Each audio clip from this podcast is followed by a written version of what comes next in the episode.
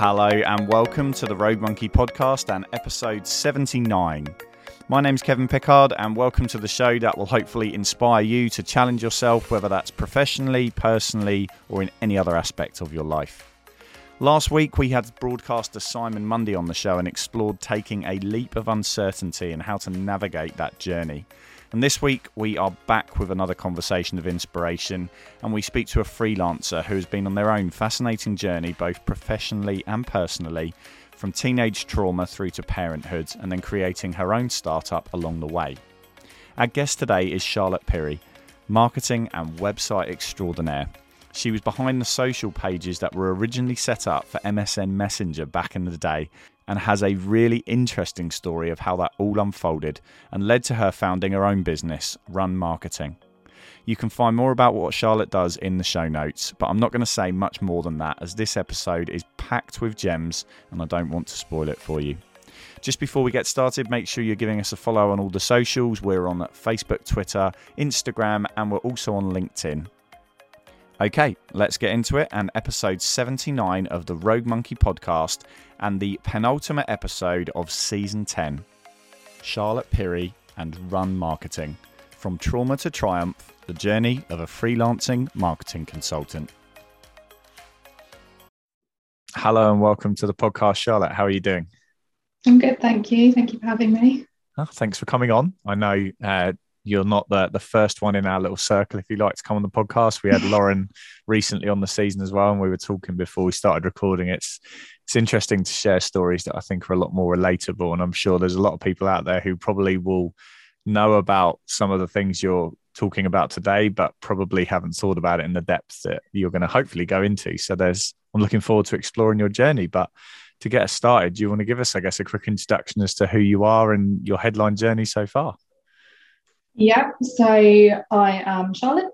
I am a new freelancer in the world of marketing, um, having had a successful career in marketing and website management. And I am a mum of two, I was going to say little babies, but they're not little babies, a four year old and a one year old. And I'm also um, wife too, which sounds strange, but my husband Ben, who also runs his own business. So we've got a lot going on in our busy life.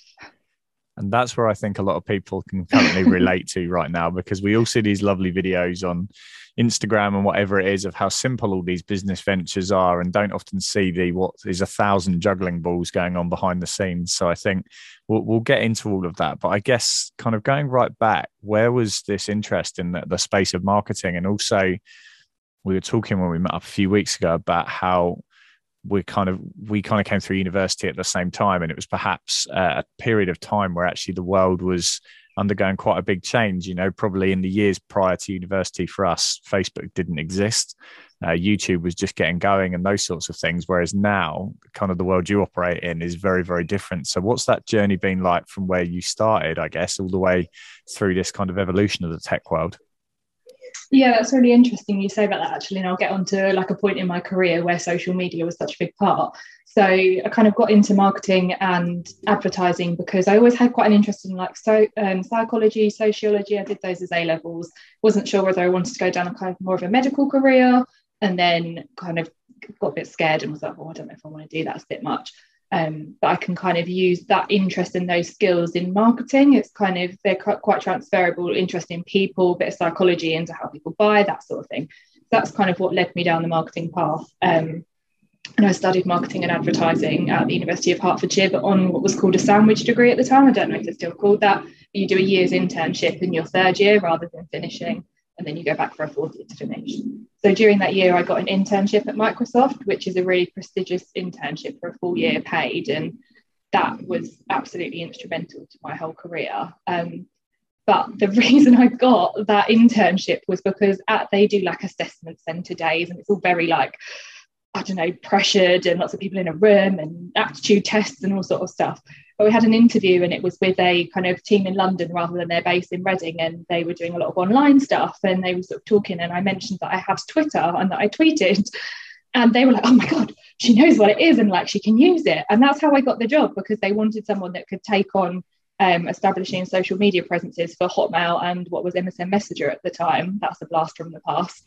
So I got the internship probably somewhat based on merit because I'd always worked hard and had kind of good grades on my first and second year at university. But yeah, because of social media. And it wasn't really a thing at the time. So as a 20 year old doing an internship at Microsoft, chucked me in at the deep end, was responsible for setting up Facebook and Twitters and all sorts for Hotmail and MSN Messenger in the UK, which now I think about it, it's kind of crazy because that everyone had MSN Messenger. And this is, I guess, why I wanted to, to delve into your story because we're, I guess, really fortunate coming from a, a generation that went through their adult life kind of living this this very quickly evolving world. And I know in our previous seasons, I've had a guest on who spoke quite extensively about the world of blockchain and crypto and all those sorts of things. And it's it's, it's changed my head. yeah, as as with me. But I think when you when you delve into this stuff, it's fascinating how an industry changes so much. And what I'm I mean by that, I guess, is generally speaking, although things might change and evolve by a few percent each year in whatever industry you're in, whether it's, you know, if you go and train as a doctor within reason, you know, what you learned 10 years ago won't be massively different to now. And the same with being a coach and the same with being an English teacher and all those sorts of things. Whereas in the space of marketing, and especially if you listen to people like, Karren Brady and people like hmm. that that were around in the radio advertising years, where that was the primary form of of advertising, to where it is now, where anyone, pretty much anywhere, can build a website, set up a shop, create a product, market it themselves for free if they're savvy with social media, and actually create a community and an audience. And I guess that's it's incredible, but also like we alluded to with the whole crypto thing, a lot of people are not necessarily out of their depth, but perhaps in an area they don't fully understand. So, at what point, when you kind of started on the academic journey, if you like, but certainly going through the school years, did you kind of go from a point of I'm interested in this to actually there's something in this, I guess, longer term as a career? And did you hone in on something specific, or was that during, I guess, over that kind of three, four, five year period at university, did that evolve and change?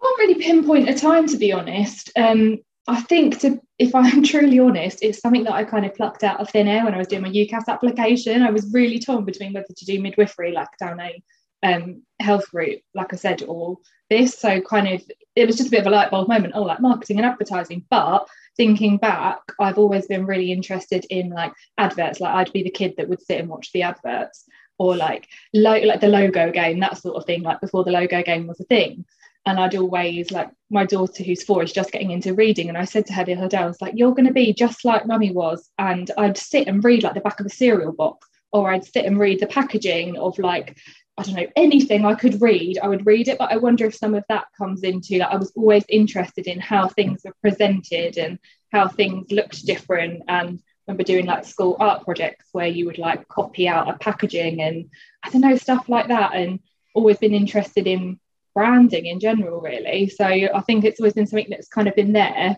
Um, and then had a bit of a light bulb moment that actually I can kind of take that interest, interest in psychology, sociology, people, how people work, how people interact, and kind of shift that into marketing. But from more of a career point of view, I because university, don't get me wrong, I know that university is important and it gives people it gave me a foot in the door at Microsoft, but I don't think I learned anything there that particularly helped me in my career. There was that was very much talking about old school marketing and advertising in the sense of like big advertising agencies and coming up with billboard campaigns and that was kind of what I aspired to at that point and working in a big agency. But then having done my internship, kind of got into, oh, online websites, that's the thing. Because as part of my internship, I was also just given, I think it was about at the time, like a £20,000 budget, which for an intern that's never done anything before is insane, um, to work with an agency to update some websites um, for the brand, for the Hotmail and MSN Messenger brand, and kind of worked really closely with an agency on like planning what the pages would look like, going through rounds of amends, what needed to be where, what customers needed to see. So actually, very early on in my career, I was able to say, actually, I really enjoyed doing this website stuff. This could be a route for me. And then when I left university, um, kind of not stumbled into, kind of don't give myself enough credit, but fell into a job where it was, I think it was called like online merchandising assistant. So online was in it, didn't really know what I was doing, like what I'd be doing, but actually a lot of that was dealing with the website as well for that business. So kind of websites only came to me through doing and through experience and having like a role in a company rather than what I'd learned academically. I think that answers your question. It does. And I think something that, that kind of jumped out at me there was you talking about being the person that read the packaging and looked at all of the the ways in which it's designed and thought through and those sorts of things. And I read a fascinating book a few years ago by a guy called Malcolm Gladwell, uh, and he was talking about something called mavens, um, and they effectively like set the set the trends almost, uh, and it looks at the roots of a lot of pandemics, if you like, but not the pandemic we've just had, but in terms of pandemics of trends in business and advertising. And it was talking about how actually if you look at the way that packaging is set up and those sorts of things, the, the way in which you can feed back, and obviously now it's even easier through social media, is designed to catch those people who are interested enough to take the time to give that honest, detailed feedback. And I think being in that position you are now, where you're looking at an external company's website and offering and giving all that feedback, you were almost preparing for that kind of maybe 20 yeah, years ago. yeah and yeah obviously you'd have never thought of it like that but there's an there's an immense level of drive uh, and anyone who you know runs their own business has to have that but where did that kind of come from? Because running your own business and especially going freelance is not easy so at what point can you can, again can you pinpoint on it or is it something that evolved over time that drive to yeah do it yourself i think i've always been very academic um, which I think is a blessing and a curse, um, which I can go on to talk about more in detail because I've got a, kind of a bit of a bee in my bonnet at the moment about being academic and a bit of an overachiever and how that's not always good. Um, so I've always had like a bit of a drive, but when we spoke before, I kind of touched on it with you that I lost my mum when I was 18. I was in my first semester of university and my mum passed away really suddenly. And as an 18 year old, I was her next of kin. I had to take on this huge, well, having lost my mum, which was the worst thing I could have ever possibly imagined happening in my life, but also take on the responsibility of paperwork, probates, planning a funeral, all this stuff that nobody ever wants to do, but you especially don't want to do when you're 18 years old and you're in your first semester of university and everybody else is just going out getting drunk and having fun and not got care in the world. Um, and I think that has pretty much shaped the rest of my life. Like I had to grow up in an instant. Um, so I think a lot of people say, "Oh, you're quite wise" or whatever, and I'm like, "Well, I had to be. Like I had to just go from being a silly 18 year old with I don't know, being quite an academic silly 18 year old, but to being this grown up that was responsible for herself." Um, I moved in with my dad, but he had his own sort of second family through a second marriage, so it wasn't the same as kind of being at home. So I think that kind of gave me quite a big drive to say, like, I can either go one of two ways. I can let this consume me or I can let this drive me. And I think that kind of, yes, it was a really difficult time, but also was like, I can't let this affect the rest of my life. So I need to work really hard. I need to get a first in my first year of university. I need to get a first in my second year because then that will help me get my internship and that will help me get this and kind of using that to drive me forward. And I think um, almost in a sense like make sure that I'm never in a position where I'm not I can't look after myself but that was kind of a, I was lucky that my dad was there but also that I'd always been quite um, good at planning like I'd always had a job since I was 16 I had a little bit of money to support myself and having lost my mum at 18 so suddenly it I was not geared up for it in a way but I was sensible enough that I could still continue with kind of looking after myself. And I think that sort of drove me to be, I want to always want to be able to look after myself. And I need to do well and be successful to be able to do that. I'm gonna I guess we'll get into some of the more professional stuff in a minute, but I'm I'm really curious of how that has kind of been honed and shaped that drive over the years because I think too often, as I said, people I think see running your own business um, and growing businesses as being quite glamorous from the outside and oh it's really cool and you you know your own boss and all those sorts of things. And you have to be extremely disciplined which is obviously as you've alluded to there a skill that you've honed over a long period of time. But at what point when you're throwing kids into this because you know being a, a business founder that also is a parent and that's something that i know many of our listeners can relate to of going again it's all well and easy saying you've got to do this and you've got to do that. But hold on, you've also got to do this and you've got to do that for the kids and get them to school and help with their homework and run them around and feed them and all of these sorts of things. So, where did that, and I say balance very loosely because it's not a balance, you just kind of muddle through, but uh, where did that kind of, um, I guess, I'm trying to f- figure the best way of phrasing it. Where did it come from in you to still have that drive from a business point of view whilst being a parent? I think for me, I the kind of bubbling of wanting to run my own business started just after I'd had my first daughter. And I think it was the thought of going back to work and having quite a professional career and seeing other people in that industry that were like me but didn't have children or were like me and did have children but were always like running around or stressed or whatever and just not seeing the balance basically. And that's when it started bubbling. So when i was on my first maternity leave i bought my domain. I started setting up my website and then i went back to work and it just all went quiet because when you're employed full time i was doing four days a week and quite a busy um, professional job just thought i haven't got time for this whatever and then i had my second daughter um, during the pandemic so july 2020 and my mental health suffered a lot i had postnatal depression with my first but not too much kind of got through it quite quickly with support. But with her, she didn't sleep.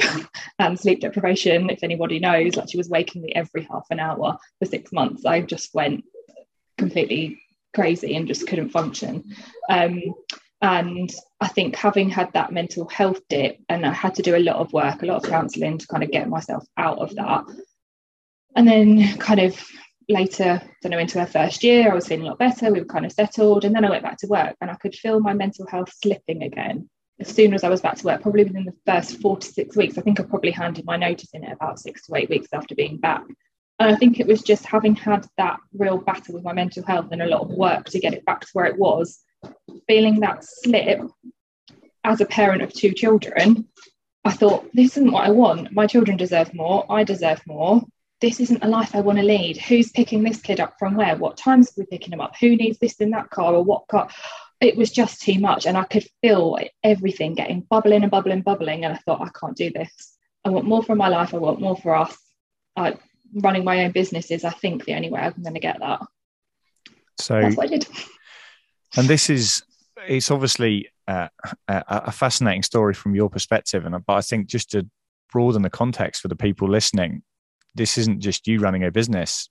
Ben, your husband, is also running a business that has been massively affected by the last two years. If you had to pick industries that have certainly really struggled through the last two years, anyone with an indoor fitness facility has really been up against it. So, making that decision in the pandemic whilst having an under the age of one year old one year old and all of these sorts of things how talk us through that journey because i think that's something again it's it's something that I think a lot of people can look at and go, oh no, well it is possible to do that. And it's going, well, it's not just that in isolation. There is, you know, another channel that's running alongside this that was under very high amounts of pressure as well. So how did you manage that and what was that journey like?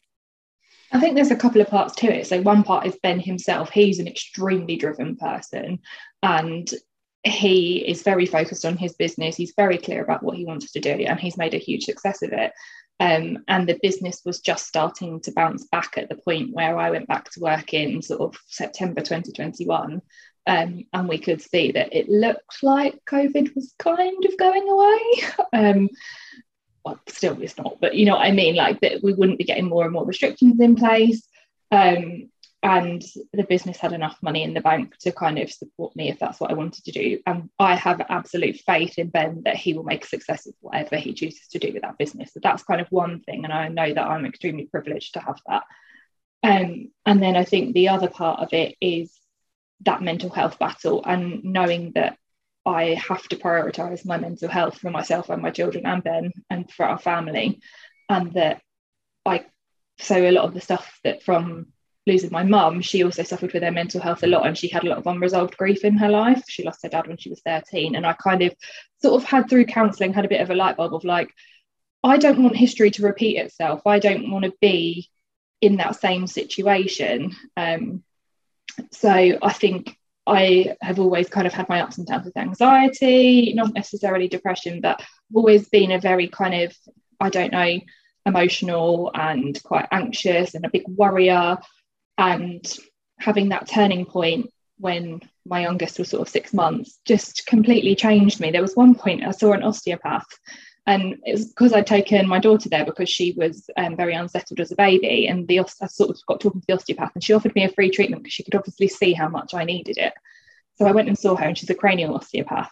And she did a treatment on me, and I cannot describe the shift in myself. She did a lot of visualization and she got me to visualize. And I visualized basically a rock with a crevice in it at the beginning.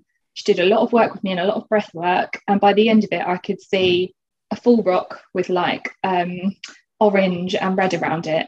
And it was almost like she'd healed a broken heart. It sounds cheesy, but I don't know what she did. This woman is absolutely incredible. And that was such a shift for me. But one thing she said to me was, You live in your head a lot, don't you?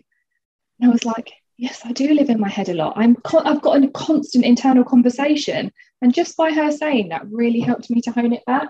And that kind of then led on to this healing path, working with a counsellor, etc., etc. But all of those things combined, then going back to work and feeling myself slipping back into that sort of grey just was like, no, I, ca- I, cannot do it. I have to prioritize my mental health over everything. Um, and we're fortunate enough that obviously we could work out finances that if I didn't get any clients within a certain amount of time, then we could just about get by. We've got some savings, that sort of thing. Um, but those were kind of the, the factors in the decision making. I completely trusted Ben. I needed to prioritize my mental health for myself and my family. Um, and we could just about manage without any money for a couple of months. I think that's incredible. And I think there's a lot of uh, people out there that will take huge inspiration from this because I think the last two years there's been a lot of bleakness, um, a lot of challenges for a lot of people in, in all parts of the world. But actually, there's also been a lot of positive storytelling of people saying, Well, I've tried this and you know, we started this season off with a, a, an entrepreneur who who went on and did incredible things with her business with her husband, and actually, I, I find it quite uplifting. And I, I think back to the, I think it's the Henry Ford quote that says, "If you think you can or you can't, you're right." And I do think that's kind of this attitude that we're kind of showing here of if you genuinely believe you're going to make it and you've got that drive and that support around you and you do frame your thinking positively you will make it work and you know we'll get into the business side of things. But when you when you made that decision to to step away from the the work after going back from a from maternity leave how quickly was it you know a, a, thousand miles an hour into setting up and running your own business because like you said it was something that perhaps sat dormant for a little while um, and suddenly when you almost give yourself that permission and a bit of a kick up the backside if you like when you hand in your resignation of right this is it this is on me now what was that like and how did you go about that it was terrifying because I'd worked for the same company for eight years, obviously with some maternity leave chucked in there as well. So um, it, and it was a lovely company to work for. I enjoyed the company, but I just didn't necessarily enjoy what I was doing so much anymore. It was really difficult to do on a part time basis. Um, so the decision itself was difficult. I kind of um, uh, some of the other stuff I've said maybe makes it seem a little bit rose tinted, but it wasn't a difficult decision at all. Um, but you know, you just got, I really learned to trust my gut more, and my gut was saying this is the right thing to do. You can't continue going on how you've continued. And I think I can't remember who the quote's from. Um, but it's like a quote that sort of says if you keep doing what you're doing you're only going to get what you're going to get. That's not the quote that's paraphrased but you know what i mean. Like if you can if you just keep doing the same thing you're going to get the same thing. Um, so i knew it was the right thing to do but it was very difficult. And then throughout my I had a two month notice period because I'm quite a serious uh, senior role. So I just used every evening that I had the energy to start making my website properly. Even though it's still nowhere nowhere near where I want it to be I had a website there um, started sort of putting the feelers out with people I know about whether they might have any work for me. Um, just chatting to other friends that are freelancers, just getting a bit of feel for what I should do, if there's any kind of processes and things I need to start thinking about. Um, and then I kind of just said, right, I'm going to give myself three months. If I earn nothing in those three months, we can get by um, from leaving work up until kind of the three month point. I'm going to keep my daughter in childcare so that even though it's a cost, I'm not going to be able to do what I need to do to build the business yeah. with a one year old running around. I do remember I did some online networking with her about, and um, she came into the room. She'd been destroying her sister's bedroom and came in with a pair of uh, four year old knickers on her head, picking in on my Zoom calls. I was like, yeah, from the very beginning, cannot work when child is involved. Work and child have to be separate. Um, forgotten what my point was. Oh, so yeah, building the business. I kind of gave myself those three months and didn't put too much pressure on it. And I think that was kind of really good for me because I didn't feel this like absolute weight on me, like I have to make money, I have to do this, I have to do that. and it came a little bit more naturally. Um, so started picking up some clients fairly quickly and kind of getting an idea of a bit more what I wanted to do. I knew that I could do marketing, I knew that I could do websites, but what were those I wasn't quite sure. Um, so very quickly kind of realized that my skills were I had a lot of, of, SEO skills, which is something that a lot of small businesses don't understand. They're scared by it. They really want support. Um, so very quickly learned that's what I want to do, um, as, as well as the other stuff that I do. But yeah, don't think that answered your question. I'm massively waffling. No, not at all. And I think this is the the jump forwards, I guess, into the the business itself because I think it's really interesting to paint that picture from a personal point of view because I think that's the bit that it doesn't matter. Everyone knows someone who's founded their own business. And I think the story behind that and that personal journey is something that a lot of people will have empathy with and go, oh my God, I understand. I remember exactly what that was like. Going into this, I guess, space around SEO, especially something that some people are listening to this going, what's SEO? I think I've heard of it. Uh, and I know we want to talk about CRO as well. So if in layman's terms, what do you do? what do I do? Um, so I do a few things. So basically, where I specialise and where I think I can add the greatest value to small businesses. I mean, any businesses, but I really like working with small businesses where I can really get in, get to know people, get to know businesses, and really make a difference. Um, is website optimization. So making sure that a business's website is doing everything it needs to do for that business. It's their shop front, basically. Um, so SEO is search engine optimization. So basically, making sure that your website is geared up to appear in Google or any other search engines, results pages for relevant searches that a user might make. So if you were a florist in Hertfordshire or I don't know, a smaller town, you would want to be appearing when people search for florist near me or florist in Hitchin, for example. Um, so what I do is make sure that they have got all the things in place on their website to get them at the top of those lists when people search for that. That's okay. SEO. but that, that that that's it in the sense of I, I immediately can, okay. I'm sure there's a few people that are still living in a cave, but the vast majority of us, when we know how to use Google, can go, I understand that now. And the frustration from a consumer point of view of I'm trying to find something and I can't find it to I'm sure the frustration of a lot of small businesses out there going, we've got this, um, you know, got an amazing product or service or whatever it is, but we can't get it in front of people. So that's, I guess, point one or angle one we come in at. And then how does that move into, I guess, the second part of what you do? So the second part of what I do, and I do do general marketing as well, but I think the website is so fundamental to any business because we do live in an online world and like we touched on before the world is changing but online's not going anywhere and anybody you talk to has probably got a smartphone right next to them. I'm sure you have. I've got mine right next to me now. If I want to know anything, I pick my smartphone up, I Google it. Um, so that's why I kind of focus more in on this part because I think it's so important and so fundamental before businesses get too hung up on doing lots of other marketing. I feel like this is one of the things they need to get right. What else I do um, that is quite different from what some other people are doing is I also do conversion rate optimization, which is basically making sure that anyone that does land on your website has all the right things in front of them to reach the, your end goal, whether that is to buy something from you on your website, whether that's to make an inquiry, whether that's to make a booking, um, so that you're not only getting traffic to your website through SEO, but you're also getting a customer or hot lead sort of potential customer out of that traffic. And I think um, not everyone kind of puts those two things together. And quite often in big businesses, if you've got an SEO team and a CRO team, they'll butt heads quite a lot because some of the stuff that the CRO team do might negatively influence SEO. And th- there's a fine balance, and you're not always going to get it right. But without having a really kind of well thought out website with all the right buttons in the right place, all the right text in the right place, the text saying what you do, there's no point sending all that traffic to your website because people are just going to go, well, don't know what this is, and go away. You need to catch people's attention and kind of get them interested, get them moving through your website or your funnel, as like people would call it, um, if you were using more marketing speak. I think the, the, the funnel thing is something that, and I've tried to explain this to people before. And I say, you know, as a show of hands in a room, how many people have Amazon Prime? Put your hand up if you've gone on Amazon Prime to look something, look for something, and left not buying something.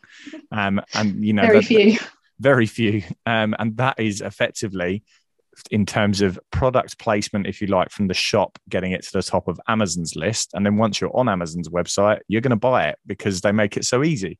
So I think that there's there's something that again, if people are not familiar with some of these terms, they can certainly relate to going shopping online on certain websites, and the sales process and finding things is made really easy. So I think that's something that I think a lot of people can relate to, and I think especially working with small businesses, often when you talk to you know a, a medium or a, you know some of the larger corporations out there you, there's quite a few layers to get through. So you, like you said you don't get into it. You kind of just have a, a, touch point with like a part of that organization.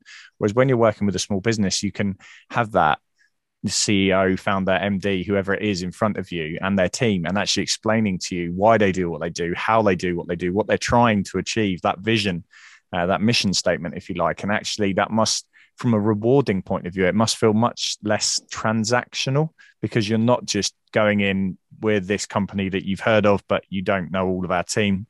Do this for us and leave. It's much more than that. Has that been something? And I know you've been doing it a little while now that you've actually got to a point where you're like, I'm really enjoying the human aspect of this as much as the process of CRO and SEO. 100%. So even having worked in the company I worked for before was only sort of 100 employees, maybe a few more, but I didn't feel that connection with my work. I couldn't see the direct output of what I was doing. Yes, they were making millions and millions of pounds, but I couldn't pinpoint the action I'd taken that contributed to that in a way. So it almost feels a bit less rewarding and you can't really see the output. Whereas with the small business clients that I'm working with, it's so rewarding to yeah have a human connection. And that's a big part of what i do. I'm very much about just being a nice person being a nice human having a human conversation being honest open. Like we're all just people and kind of selling in that way as such which is doesn't feel like selling at all. Um, and I can see the benefit of what I'm doing. So even if I work with a client for quite a short period of time on their SEO, if they've not had much in place before, it doesn't take me long to go in, do what I need to do, and then start seeing the results. And some of my clients now have been in business for six months, but I started working them very early on, so I've been working with them four or five months. They're seeing huge improvements in their businesses and the amount of clients they're getting through the door because of the work that I've done with them and I say with them, they've not physically done the work, but they're the ones that are guiding me on what they the goals that they've got and the output they want and paying me. So it's very much I still say we, and I say we when I talk to them about their business because I very much feel part of it. And I love seeing them succeed, like they're starting to get higher up in the rankings, or they say to me, Oh, I've had an inquiry. And I'm like, Yeah, you have. Like, it's great. I'm really happy for you, but you will be seeing this more and more and more. Like it'll become a normal thing for you. People are finding you. You're not having to go, oh, where's my next client coming from? Or where's my next lead coming from? Oh, I don't know what I'm going to do. They just know that, like, trust that it's going to come because people are searching, they're appearing. It's so rewarding. And I think that's a big part of what I was missing in my role before is that there wasn't that reward. I kind of lost all my passion for what I did. And now it's kind of come back it came back very quickly, kind of like there is almost a there's days where I have massive imposter syndrome and I'm like, oh, I can't do it. Why do they not want to work with me? Oh, I'm rubbish at this. But then you see the results and you're like, no, I do know what I'm doing. I'm adding value to these businesses. I'm adding value to these people who now have more money to support their families. And yeah, it's massively rewarding. That's really, really cool to hear. And a little shout out to uh, a podcast called Conversations of Inspiration, run by a lady called Holly Tucker, who you've probably heard of. She founded yeah. on the High Street. And you listen to her talk about that passion for working with the, you know the SMEs, and actually, it's I, I think it's it's really really cool that you cannot work for a company in the sense of being within its four walls of paid in, internal staff and you can get to a point where the language is we do things. And like you say yes there is a they are paying you for it but it's that's this that's kind of the side bit if that makes sense. You're going on that journey with them of look we have ambitions to get from here to here and you're you're holding their hand effectively on that journey through it. And i think that's something that businesses as a whole especially brands that are looking to retain people um, need to do better because actually we're getting to it work is becoming less and less transactional.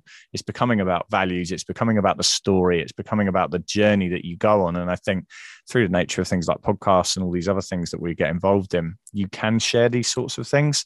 Whereas before, perhaps you might go to a a marketing conference once a year and hear somebody that you've heard of in the industry get up and say a few things now you know you can you can lose days if you want to going on things like youtube and podcasts and actually just listening to these stories of how you have really added value. But it's I, I, don't know i just think it's when you when you get to a certain size of business the value always seems to just come down to money or in terms of how it's perceived. It might be let's say netflix for example oh it's worth 150 billion or whatever it is. Whereas when you're talking about the local business that you've helped, you're talking about the fact that their founders and teams, you know, are more financially stable. They can look after their families, yeah. all of these sorts of things. And it's just so much, so much more of a human connection. And something I guess I wanted to ask about that because that's I don't think that's something you just stumble upon. I think that's something that's kind of evolved in how you believe business should be done.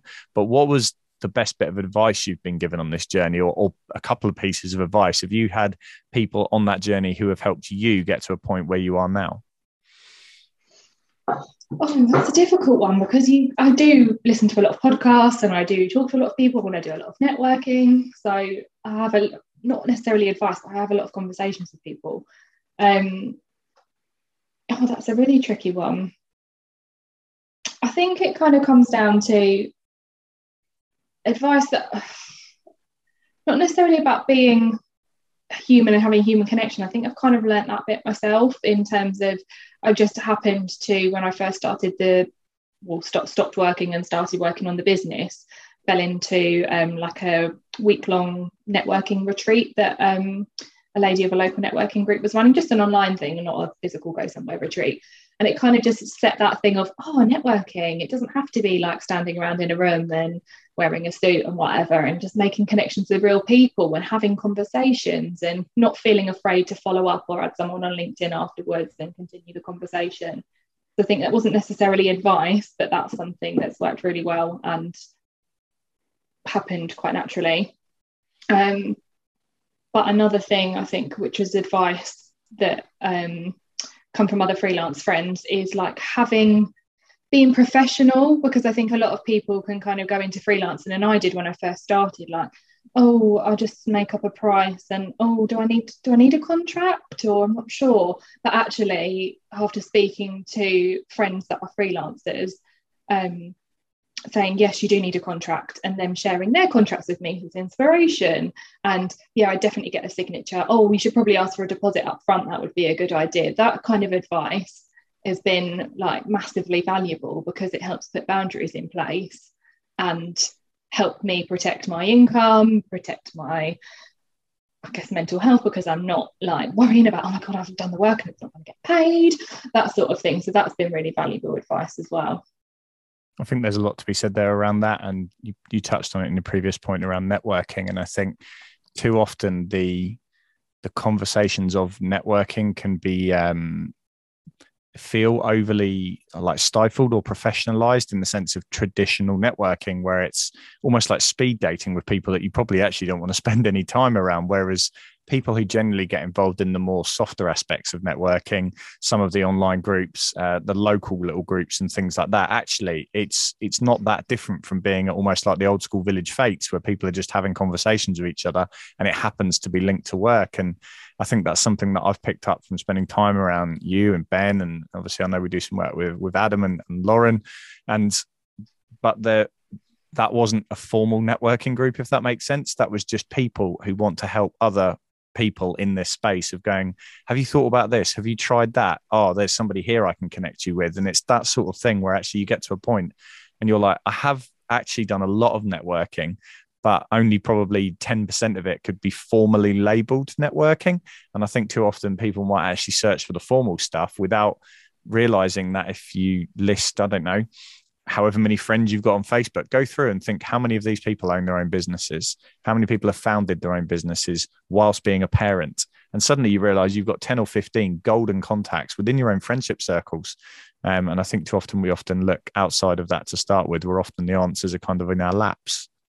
And I think we're often scared to just talk to people, like face to face, or have a conversation. And it's taken me quite a long time to get the confidence back again, especially after being in the house for so long to have the confidence to just chat to anyone. And even now, like, I find myself having random conversations with people. I went to buy some flowers the other day. I had about a 10 minute conversation with a lady about hydrangeas. And I don't know, just I would never have called myself previously a person that would just chat to anyone. But now I do, I just end up having conversations. And I went into like a shop the other day, it was quite a new shop. And I just said to the woman, Oh, you've done something really lovely here. I really like what you've done. Here's my card, no pressure, but just if you do need any support, I know what it's like to sort of start a business. Just um, give me a call. And another lady in the shop went, "Oh, can I have your card? I want to, I want to make a website." And I was like, "Okay." But just having the confidence to just talk to people, don't sort of be the one standing in the corner. And I know not everybody has that confidence, and it doesn't always come naturally. But kind of thinking, what's the worst that can happen? Like, you might feel a bit silly, or someone might not want to talk to you, but what's the best that could happen? Like you could make a great new connection or you could reignite an old connection. Some of the work that I do now is based on me just putting like random posts on LinkedIn, not necessarily talking about very much at all. I probably wouldn't have the confidence to talk about SEO on LinkedIn because there's so many experts on there, but just I think I put a post on there the other day about how many invoices I'd sent, and it got quite a lot of people talking to me, and then people cropping up in my inbox. And it's like just putting yourself out there a bit more and yeah, not being afraid to talk. Yeah, and I, the phrase I want to pick out of that last thing you just said is, "What's the worst that could happen?" Um, I was, I was at, ironically, a conference about. I'm trying to think how many. Well, it was pre-pandemic, so quite a while ago, um, and uh, it was down at the the London Olympic Stadium, and uh, the, this guy came in who was genuinely just wasn't a famous person in the sense of he walked in and you went, "Oh, that's whoever it is." He got up and told this story, and I d- definitely won't spoil it. But for anyone out there who's looking for those kind of inspirational people to hear from, it's a guy called Anthony Bennett. I think his Twitter is I am Anthony Bennett or something like that. Uh, I'll put the link in the um, the comments underneath. And he spoke about he had uh, health challenges that ultimately he had to be resuscitated a number of times. Uh, had a really challenging 16 year old experience. And anyhow, from that point on, he took a lot of opportunities and his mindset of, I have two choices here. If I say no, nothing will change. Like you said earlier, if you do what you've always do, you'll get what you've always got. Or something amazing could happen. And I think becoming more comfortable in that space is something that a lot of people have perhaps dabbled in, founding their own business, doing a little bit of online stuff during the pandemic, or if they were on furlough or whatever it was. And now they've kind of almost lost that. Whereas I almost feel like we've now got a wave of people coming out of this this like last few years where they actually go, oh no, actually I might do that and I might try that. And you see it on the people you follow on social media all the time. Like the biggest thing stopping you is action. Just have a go. And if it goes wrong, you learn from it. And I think that's it's a really healthy place to be. I think not in everything, you know, there are certain aspects of your life where you need that stability and security and uh, routine, but actually there's other areas where it's exciting to be in that space. And is that something do you feel like you've got to now where you're more comfortable doing those sorts of things? Definitely. And I think that has taken time and age to kind of come with. Like I was talking to someone the other day and I said, I wish I could have told my 20 year old self to like just put yourself out there more. Don't stop worrying about all the what ifs and what could happen and like just put yourself out there and do more. Um, uh, but yeah, it definitely comes with time and experience, doesn't it? It doesn't just come out of nowhere. But I think even if people can take really small steps into just pushing themselves a little tiny bit more out of their comfort zones, even if that's in everyday life um, or in business, just do that one thing that makes you feel slightly uncomfortable, but a good uncomfortable. I think trusting your gut's really important as well. And that's again something that's come with time for me. I've always kind of trusted my gut, but I do so more now than I have done in the past.